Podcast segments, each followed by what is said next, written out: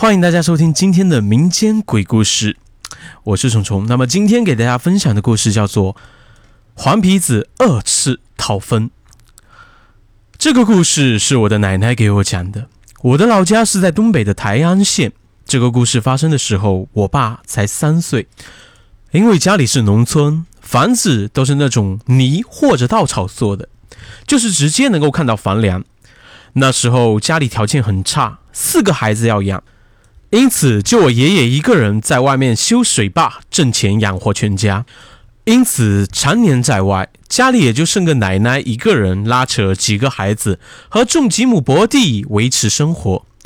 据说那是刚入秋的时候，大概晚上八点多，这个时候农村家里都睡觉了，奶奶正在哄着小姑睡觉的时候，大姑和二姑就在被窝里哆嗦。奶奶看了就问：“你俩咋了？哆嗦个啥呀？”大姑颤颤巍巍的说道：“娘娘，房子有俩眼睛瞅咱们呢。”我奶奶抬头一看，啥也没有。还打我姑，说孩子不好好睡觉，瞎琢磨，估计可能是夜猫子什么的吧，也没当回事。这刚要睡觉，就听见院子里的人在敲院里大门。奶奶不知道什么事情，就赶紧穿上衣服去看，原来是三爷和他儿子。那时候他儿子才十几岁，也就是我爷爷的亲弟弟和他儿子。当奶奶刚走到大门口的时候，突然看见房顶上直溜溜的一个黑影站着，有半米多高。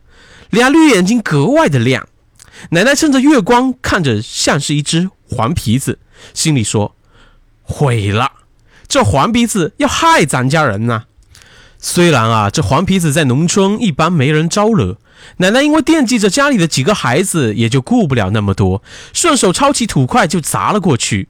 谁知那个黄皮子竟然躲也不躲，直溜溜的站着，又一会儿，转眼间一个猫妖又没影了。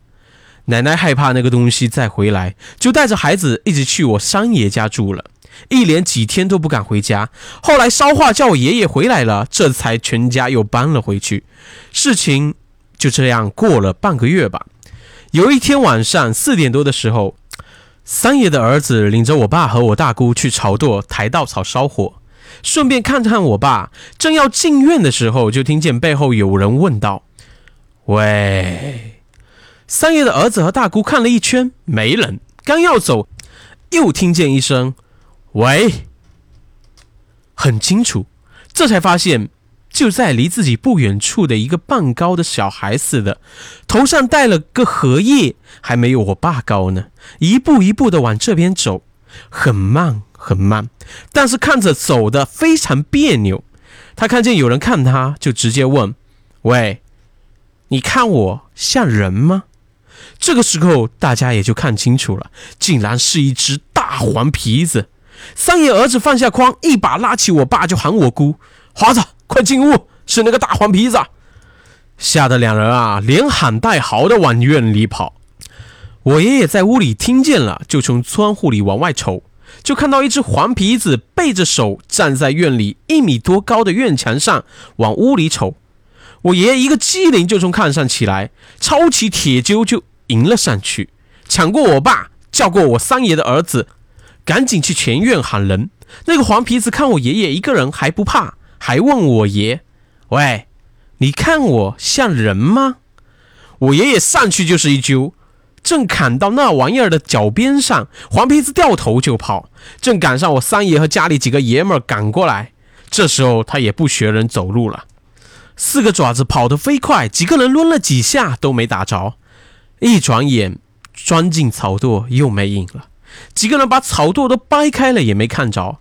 后来觉得不是好事，就找隔壁屯子里的一个半仙给看看，说是因为我爷爷修水坝的时候刨了那畜生的窝，把小黄皮子给压死了。他是来报仇霍霍人的，赶紧给烧香烧钱供了七天，又在家里的房梁跟院墙上挂了个什么符，这才没看着那东西。听我大大爷说，那个黄皮子啊，从后背一直到尾巴尖儿都是白的，可能活了有上百年，成精了都。好了，这就是今天的故事。那么大家如果喜欢的话，麻烦点个订阅或者关注，这是我对我莫大的支持，感谢大家哦。